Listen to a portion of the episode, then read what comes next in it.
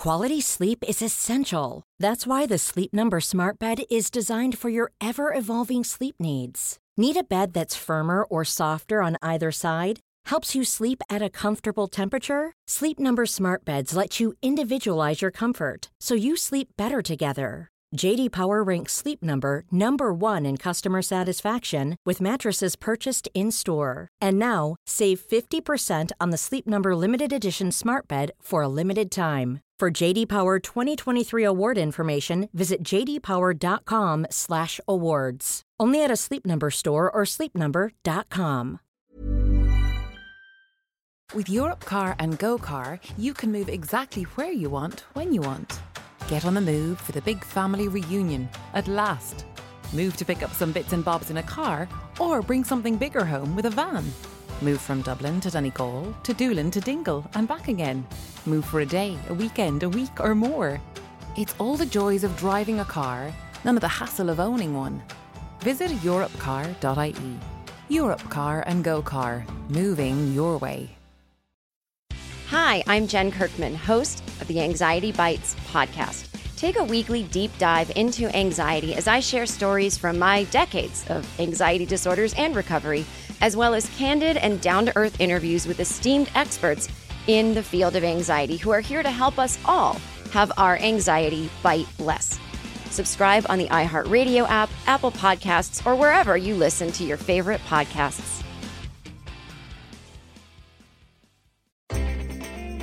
We've all felt left out. And for people who move to this country, that feeling lasts more than a moment. We can change that. Learn how at belongingbeginswithus.org. Brought to you by the Ad Council.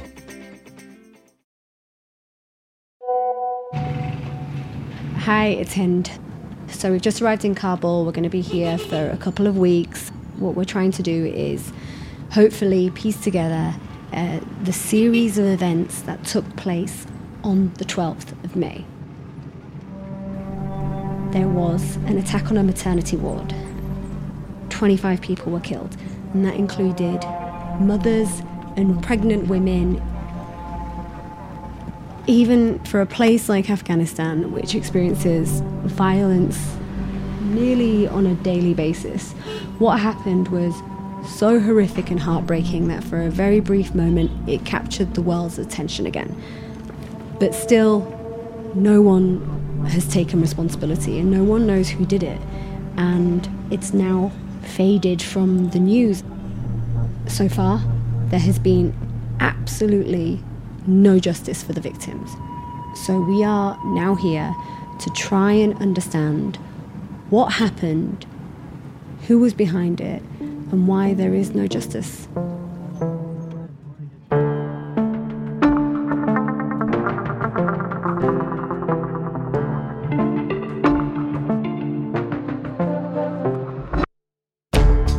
Our attention now to Afghanistan. An attack on the most innocent. Where special forces are battling gunmen after they attacked a hospital in Kabul. To hit a maternity clinic, shocking, even for a country that's no stranger to war.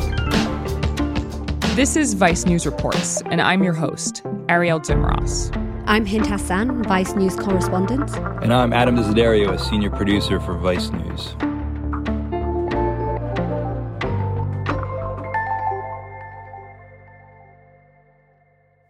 So what day is it again? Did we did we agree on a date? Uh, Wednesday. It's Wednesday. It's Wednesday. We started traveling on Tuesday, or I did. Came from Beirut and I've not had much sleep. So I have a beautiful view of downtown Kabul right now. I'm in room 286. I don't know what day it is because I haven't slept in three days. So you guys got to Afghanistan in August, right? At this pretty significant time in the country's history. The US and the Taliban had just signed this peace deal. Right. So in February, the US and the Taliban signed the peace deal. I've been covering Afghanistan for a long time now, and this was a major moment in the country's history. Because this is when we were really starting to see what peace could potentially look like in the country. The U.S. signing a historic deal with the Taliban that could allow for the withdrawal of U.S. troops from Afghanistan. Right, exactly. So there was supposed to be some hope that there could potentially be less fighting and less violence, and that this could possibly be a new chapter in Afghanistan, one that could bring some calm to the country. Peace was hanging in the balance. Nobody knew where it was going to end up and what the next phase of the peace deal would look like. If all goes well, the US will pull out its troops. The Taliban and Afghan leaders might find a compromise, but many Afghans remain cautious about the future. But then in May, you have this attack on a maternity ward that killed 25 people, including pregnant women. Gunmen storming a hospital compound in the capital, Kabul. And that's what you were there to investigate. Yes, but also what it meant for peace in Afghanistan.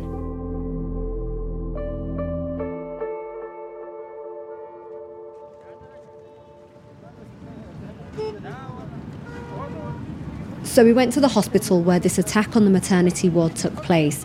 It's in West Kabul in an area called Dasht-e-Barchi. So tell me about Dasht-e-Barchi. What's the area around the hospital like? So this hospital is in the heart of the Hazara community and they are an ethnic minority in Afghanistan who've been marginalized, disenfranchised and attacked and persecuted by groups including the Taliban and ISIS driving around, you could see the poverty and you could see how overcrowded it was. Normally, when you walk up to a hospital, it's like, here are the signs for the hospital, it's very clear. This is not like that. There are so many stalls, market stalls, um, people selling fruits and vegetables on the street. It's very, very noisy. And then there is this small entrance that you would have no idea is there unless you knew where you were going. Um, Hi, salam, salam, how are you? So when we get to the hospital, one of the people we talk to is a midwife, and her name is Fahima.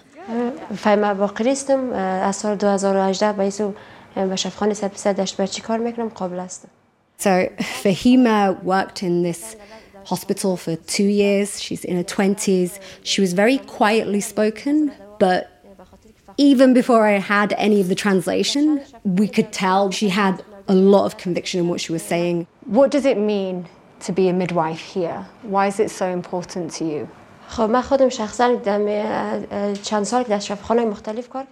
I mean, one thing that came across was just how passionate she was about her job.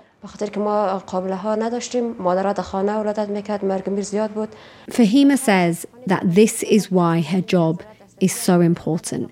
Historically, Afghanistan has had some of the worst infant mortality rates, and on top of that, the rate of women dying from childbirth is also really high. مادر از سر خونریزی زیاد میمردن و بعد از اینکه حال در چند سال اخیر قابله ها زیاد شده مرگ میر مادرها در افغانستان کاهش یافته Throughout Afghanistan, you still have a situation where many women still don't have access to the level of facilities and medical care that they desperately, desperately need. در چند شفاخانه دولتی معتبر که است مردم از دسترسی نداره This maternity ward, which was run by Doctors Without Borders, was a godsend to so many women. Women would travel from outside the area to come here. Last year, it delivered 16,000 babies. چند سال پیش که بود ما در قسمت های ولایت های دوردست قابل نداشتیم It's an incredibly important place. And for Fahima, she said that the presence of Doctors Without Borders at this particular hospital, in this maternity ward, was like a dream.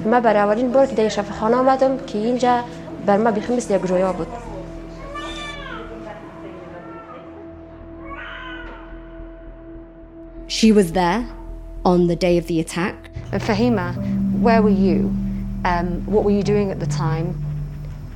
ما در گفتم در بخش ابزرویشن بودم در ابزرویشن بخش یک بخش است که مریضای آجیل می باشه She was in one of the observation rooms, filling out some paperwork, when she suddenly heard women screaming. در می صحنه که من ورق ریفر می‌خواستم خانه پوری بر دکتر ببرم که اکثر صدا شنیدم که چیغ فریاد دخترها She sees everybody running and then she also hears the alarm go off and she's never heard the alarm go off before and so she realizes that there potentially could be an attack and look, this is a hospital in Kabul, in the capital of Afghanistan, and places like this and other public places are unfortunately very prepared to be attacked.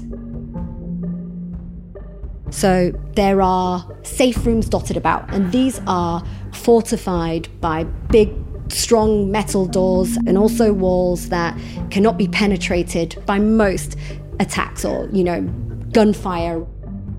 The people who are in the hospitals, the doctors and nurses, have been told that if the alarm goes off for an attack, you run into this room, you close the door, you lock it, and you don't open it for anybody, and you stay in there until you're told that it's safe.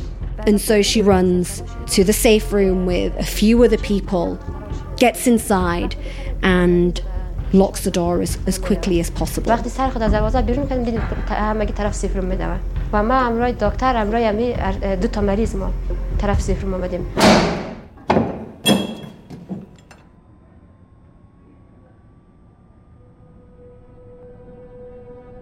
She's hearing people screaming and they're shouting, and she recognizes these voices and she knows that some of them are her colleagues. And even though they were told that they shouldn't open it, it was very, very difficult for them to just stand by, sit by, and let these people potentially die. So they went against what they were told to do and opened the door to the safe room. وقت دروازه رو باز کردیم تقریبا سی نفر پشت دروازه ایستاد بود زمان که همگی داخل شد که حتی مریضا هم رایشان بود So there were around 30 of her colleagues and patients who were outside this door and they were screaming to be let in. Whoa. Yeah, and, and then they actually let them in. که من امروز زیاد خوش هستم که دروازه بر بار دوم باز شده Fahima said she was so glad that she opened the door, so relieved because when she closed it again, she could actually hear the gunfire. زمان که دروازه سفرون بر بار دوم بسته شد که صدای شلیک در سالن شنیده شد There's a lot of people in that room, not only doctors and nurses, but their new mothers. They are women who have just given birth. Everybody is afraid. There are people who are praying, there are people who are crying. But then she notices that one of the women looks like she's in pain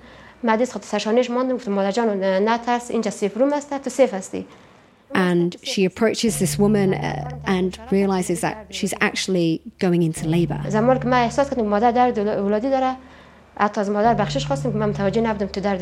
At this point, the patient is having contractions and she's in a lot of pain and she wants to scream, but everybody is terrified.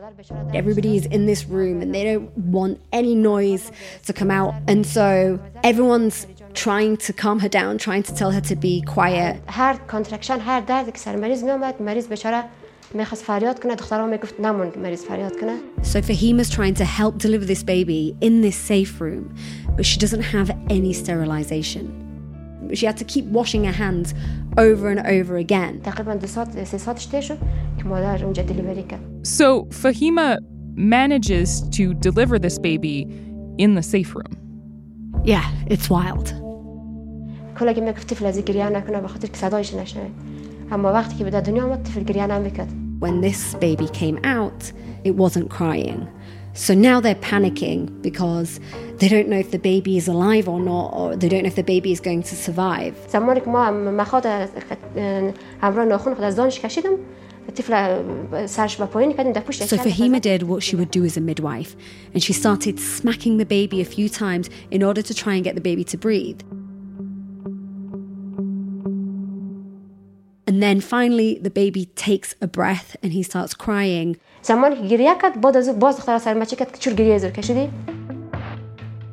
Of course, after that, they had to deal with the next problem, which is now the baby's crying, and they need to stop the baby from crying because, of course, they don't want the attacker to hear them outside. So they hand the baby over to the mother. The mother feeds the baby, and then it finally stops crying.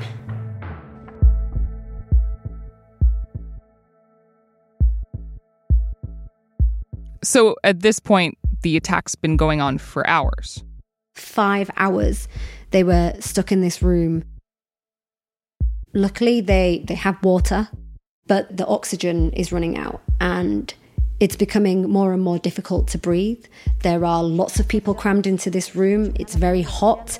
People are sweating. And then Fahima spoke about how she could hear the sound of some of the mothers having trouble breathing. And then Fahima herself also starts to feel incredibly weak. اکسیژن دیگه نبود همه بسیار همه گرق میکردن فقط اونجا خوب بود کاب داشتیم همه هیچ کس نفس گرفتن نمیتونستک و من خودم چون زیاد سرم طرف کس طرف مریض بود تا چند ساعت they received a message saying special forces are coming now, let them in. At, at that point, does that mean that it's over? Yeah, they're engaging with the attacker and then they kill him. And then after they kill him, they go to safe room, one safe room after the other, and let people out, including Fahima.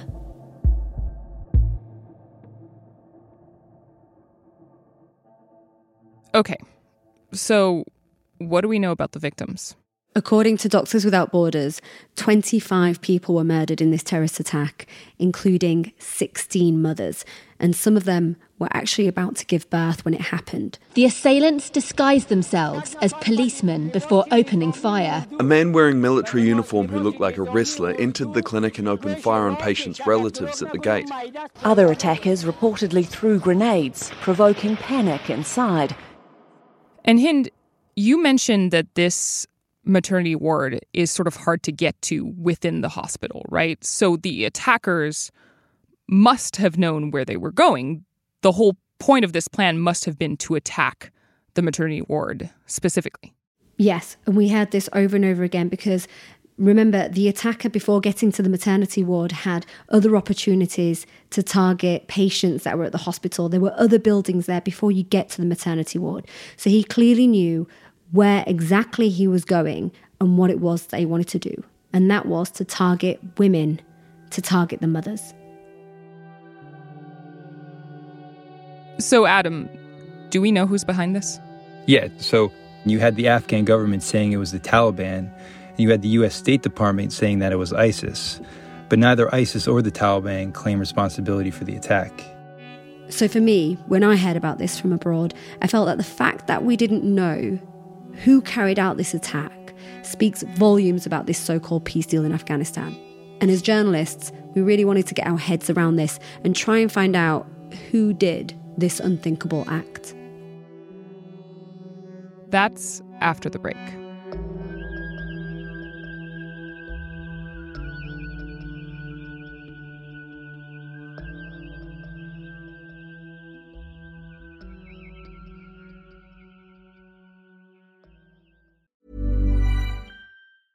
Quality sleep is essential. That's why the Sleep Number Smart Bed is designed for your ever evolving sleep needs. Need a bed that's firmer or softer on either side? Helps you sleep at a comfortable temperature? Sleep Number Smart Beds let you individualize your comfort so you sleep better together. JD Power ranks Sleep Number number 1 in customer satisfaction with mattresses purchased in-store. And now, save 50% on the Sleep Number limited edition Smart Bed for a limited time. For JD Power 2023 award information, visit jdpower.com/awards. Only at a Sleep Number store or sleepnumber.com.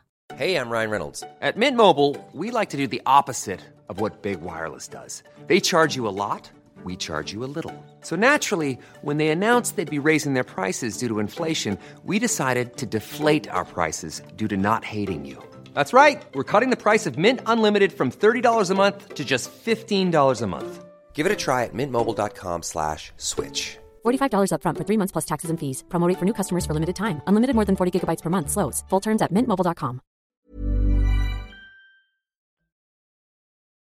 There's so much going on in Latin America. In Colombia, demonstrations against proposed tax reforms have turned into countrywide protests. It can be confusing. Health authorities across Latin America are battling a rise in coronavirus infections. That's where El Hilo, a Spanish language podcast from Radio Ambulante Studios and Vice News, comes in. Cuando un edificio se cae, no perdona. Cuando tú vives en una dictadura, ¿qué opciones tienes si eres oposición? ¿O la cárcel o el exilio? Listen to El Hilo every Friday. Listen wherever you get your podcasts. The reviews are in, and audiences agree. iHeartRadio's number one podcast, Aftershock, is the show you need to binge. Michaela! She's not gonna make it to the mainland by herself. Five stars. I love it. It's hard to find a podcast that is truly immersive, and this one takes the cake. Ask me if I care who died on that island. The art of a roller coaster. So many ups and downs, twists and turns. Five stars. Someone's running towards us. Get to the boat now. Has me at the edge of my seat. Everyone that hears me listening to it stops to listen and then subscribes themselves. You owe me. After what you did, you owe me the truth. Heart stopping. And the cast. I can't wait for more. This place is gonna collapse. Straps us in and makes us think we're coasting along when we're really racing to an abrupt end. You're gonna come with me, and we are gonna take you apart, piece by piece. Aftershock, starring Sarah Wayne Callies, David Harbour, and Jeffrey Dean Morgan. Come to the island and binge the series everyone is talking about. Follow it on the iHeartRadio app, Apple Podcasts, or wherever you get your podcasts. All quotes taken from actual user reviews. Hey, Dad, how do airplanes fly? What's in this box? Is this tree good for climbing? How are babies made? What does this thing do? Kids are curious about everything, including guns. Talking to them about gun safety in your home is a good first step, but you can do more. Always keep your guns locked, unloaded, and stored separately from ammunition. Safe gun storage saves lives. Learn how to make your home safer at endfamilyfire.org. That's endfamilyfire.org. Brought to you by End Family Fire, Brady, and the Ad Council.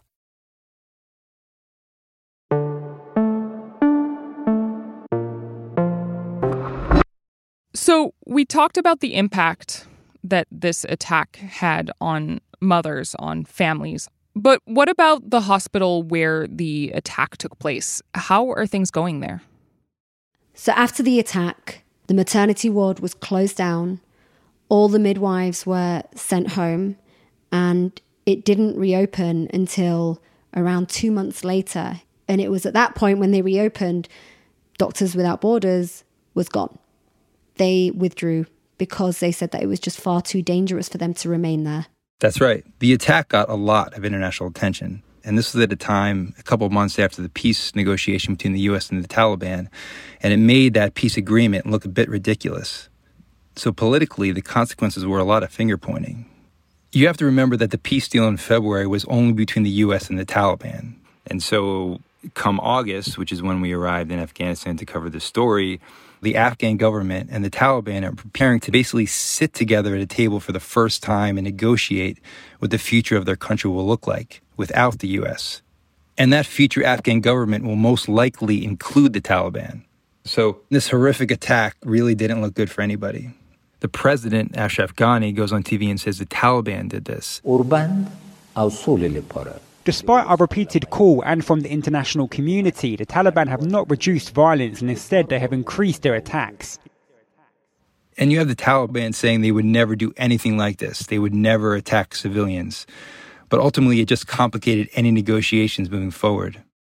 All right, so how complicated are we talking here? Because when you went to Afghanistan, you actually got some pretty high level access to, to folks in the government, right? So we went to speak with Dr. Hamdullah Mohib, who is the national security advisor for President Ghani.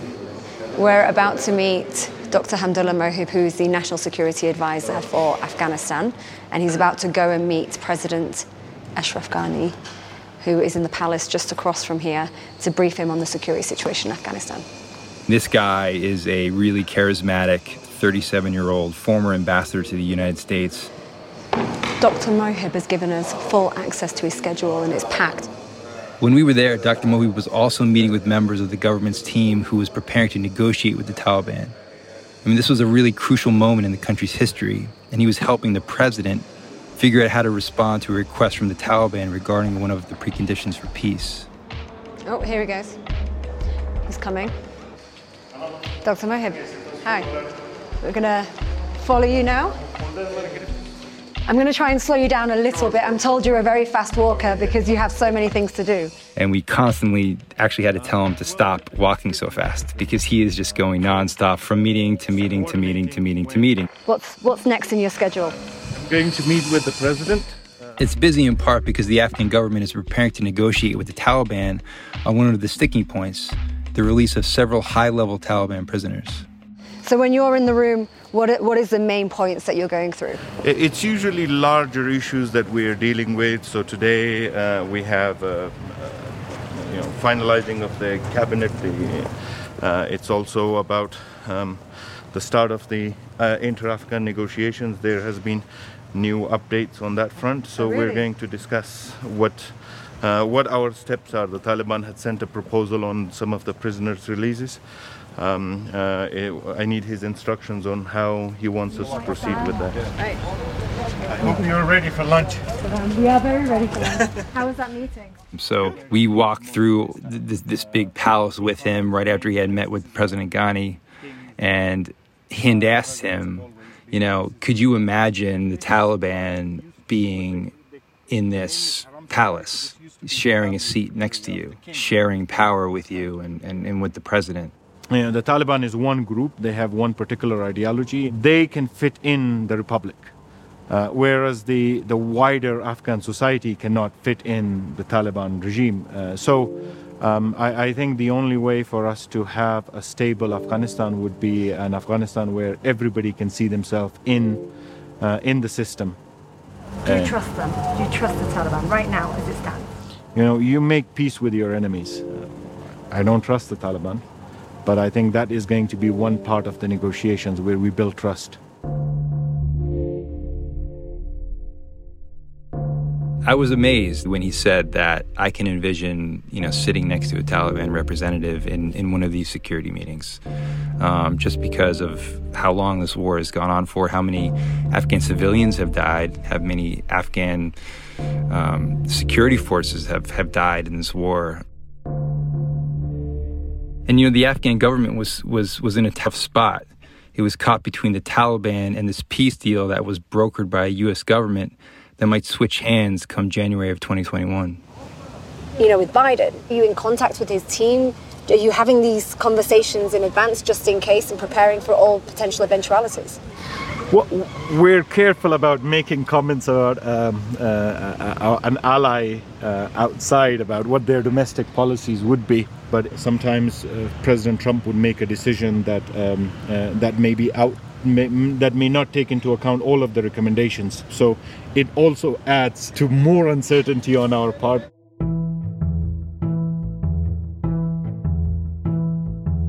So it's a crucial moment now. It's a crucial period for Afghanistan in terms of security and the next step forward in the peace. For deal. peace, it is yes. Right. I think um, if if all goes well, what we think peace is is the ending of bloodshed here in Afghanistan what does it say about the situation right now when someone can walk into a place like on the 12th of May where victims, where poor people who walked into a hospital, women, to give birth to children, were unprotected. And a terrorist managed to walk in and slaughter some of the most innocent of society. And there's, there's, there's we don't hear much about it afterwards. What's the alternative? The point is, I hear this. I hear this all the time that these people walk in and, and kill Afghan civilians. The answer there is okay, if that is happening, we fight the people who are doing this in whatever way we can. Right? We, we don't we make sure that this doesn't happen in the future. Not that um, because this happens, we should uh, we we should stop and everybody should walk away and surrender. Surrender is not an option. This is a fight we started together, we end it together. And if the US chooses to walk away from it and, and, and say that they can no longer do this, that the, the, the US public will never will not support it any further, we ask that they do it responsibly.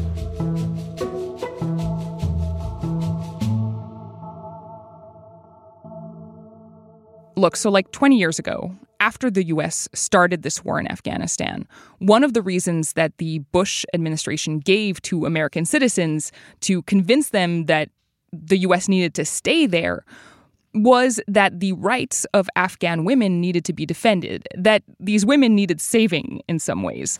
In Afghanistan, America not only fights for our security, but we fight for the values we hold dear.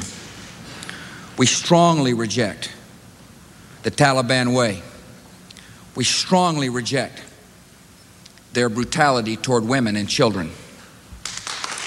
And it became clear over time that that was more of an excuse, that uh, it was a way to get Americans on board for the war. And now, here we are, 20 years later, still trying to dictate what their country should look like. So, Hind, When you talked to women in Afghanistan, what did they think of the possibility of ending this war? And what are their hopes for the future of this country?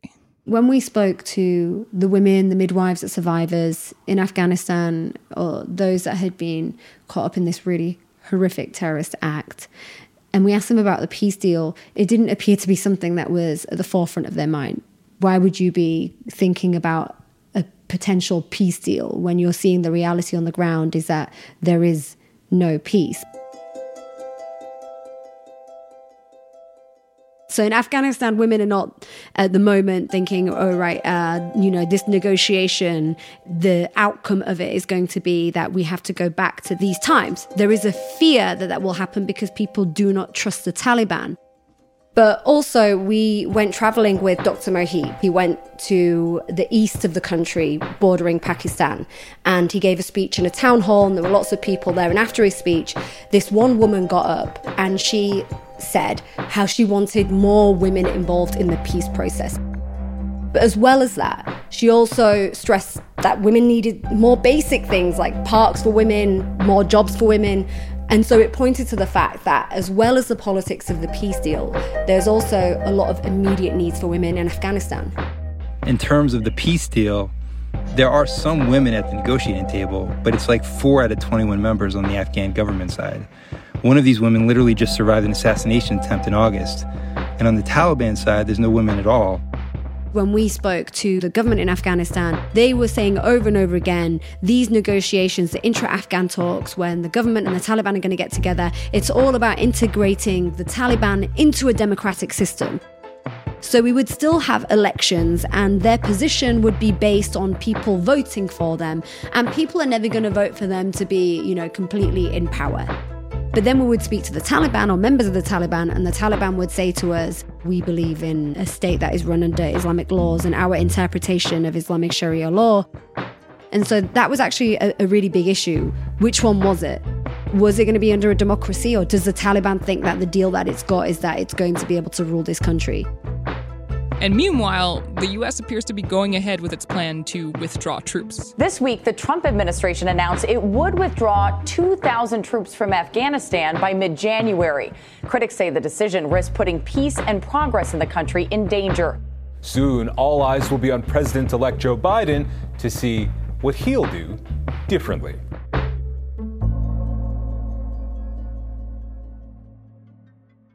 Hind, were you able to find out who was behind this attack and why this happened in the middle of this peace process? Yes and no. So, before we arrived in Afghanistan, we were hearing different things about who was responsible.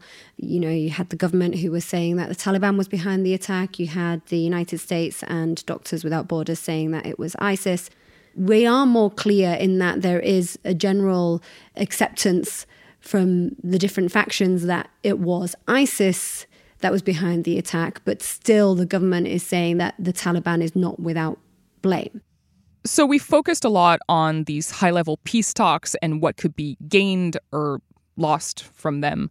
And we really don't know what's going to happen. But attacks like the one at the maternity ward have had consequences. Yeah. After the attack, the maternity ward reopened in July. Fahima goes back to work. And I asked Fahima about the impact of Doctors Without Borders leaving her hospital.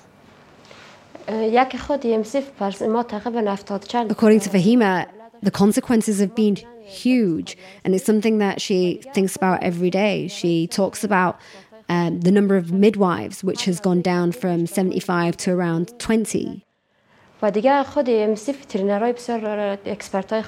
She talks about all the foreign and domestic experts who provided the midwives with the extra training. They're all gone now. And as a result of that, it's meant that they've had to cut down on the number of patients they can treat.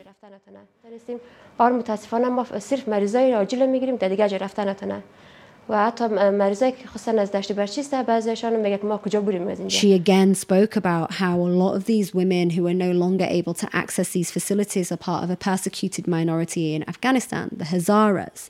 And she says that these women are not able to go necessarily to another hospital in a different location. So, what is happening to those women now? زمانی که ما شفاخانه رابعه برخی استقلال ملالای میگیم میگه ما اونجا بودیم ما نمیگیره و ما نمیفهم که مریضا کجا میره چه رقم میشه واقعا تفاوت بسیار زیاد Fahima said to us, I don't know where our patients can go. We spoke to so many different people about what happened, what they experienced, where they were during the attack. And I also spoke to this one midwife whose name was Fauzia. She's actually the lead midwife in the hospital, and in her career, she has lived under past regimes, past militants, so she's experienced a lot. And it's never stopped her from going to work, and she would continue to go to work no matter who was in power. Women in Afghanistan and actually people across Afghanistan they want peace. They want the violence to end. And they know that it's a huge massive risk to integrate the Taliban into the political system. And not everybody agrees with it. But a lot of people are willing to take the risk and hope that it could potentially lead somewhere because at the moment there is no other solution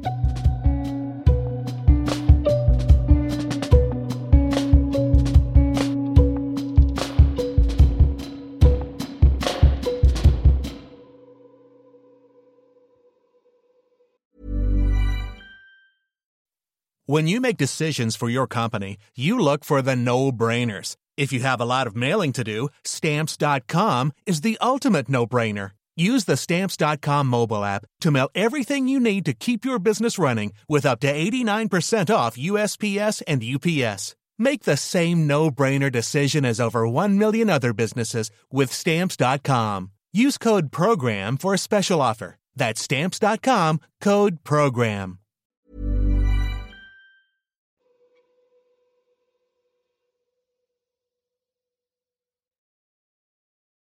A home is something you devote yourself to, both emotionally and financially. So, when it comes to letting, buying, selling, developing, or investing, our property experts are always on hand to make every step of the journey as easy and hassle free as possible. Discover more at savills.ie. Savills. When you move, we move. I asked what kind of family she wanted. She said, a family like yours.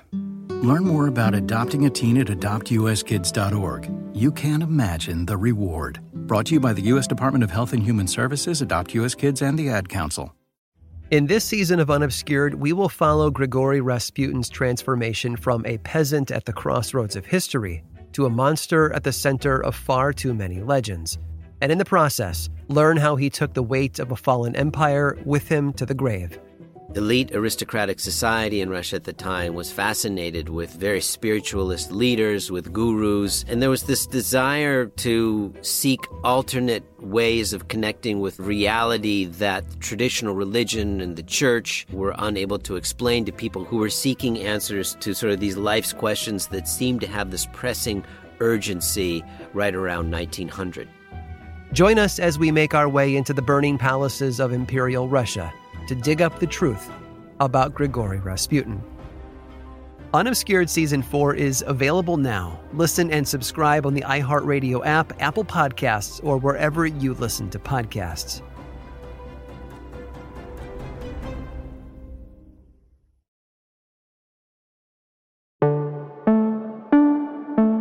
Special thanks to Hind Hassan, Adam Desiderio, Anna Sebastian, Andrew Karpinski, and Ben Foley for reporting and producing this story, and to Quinn Hellerman for helping us wrangle all of the tape. Keep an eye out for the team's upcoming documentary, which goes in depth on the investigation. Vice News Reports is produced by Jesse Alejandro Cottrell, Jen Kinney, Janice Yamoka, and Julia Nutter.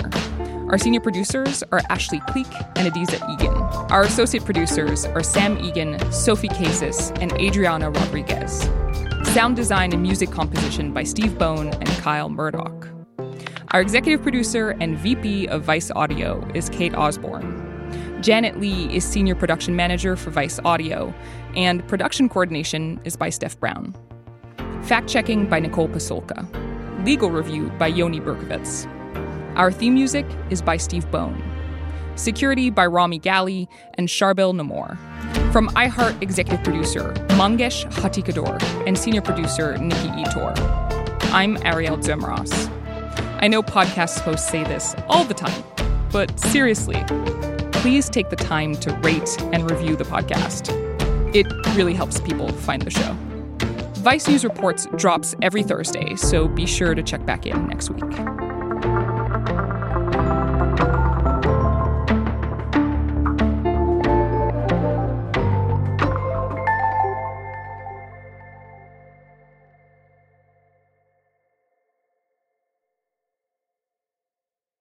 We've all had time to think, to figure stuff out, what we like and don't like about our jobs, our careers. Maybe you don't want to go back to the office or that four hour commute.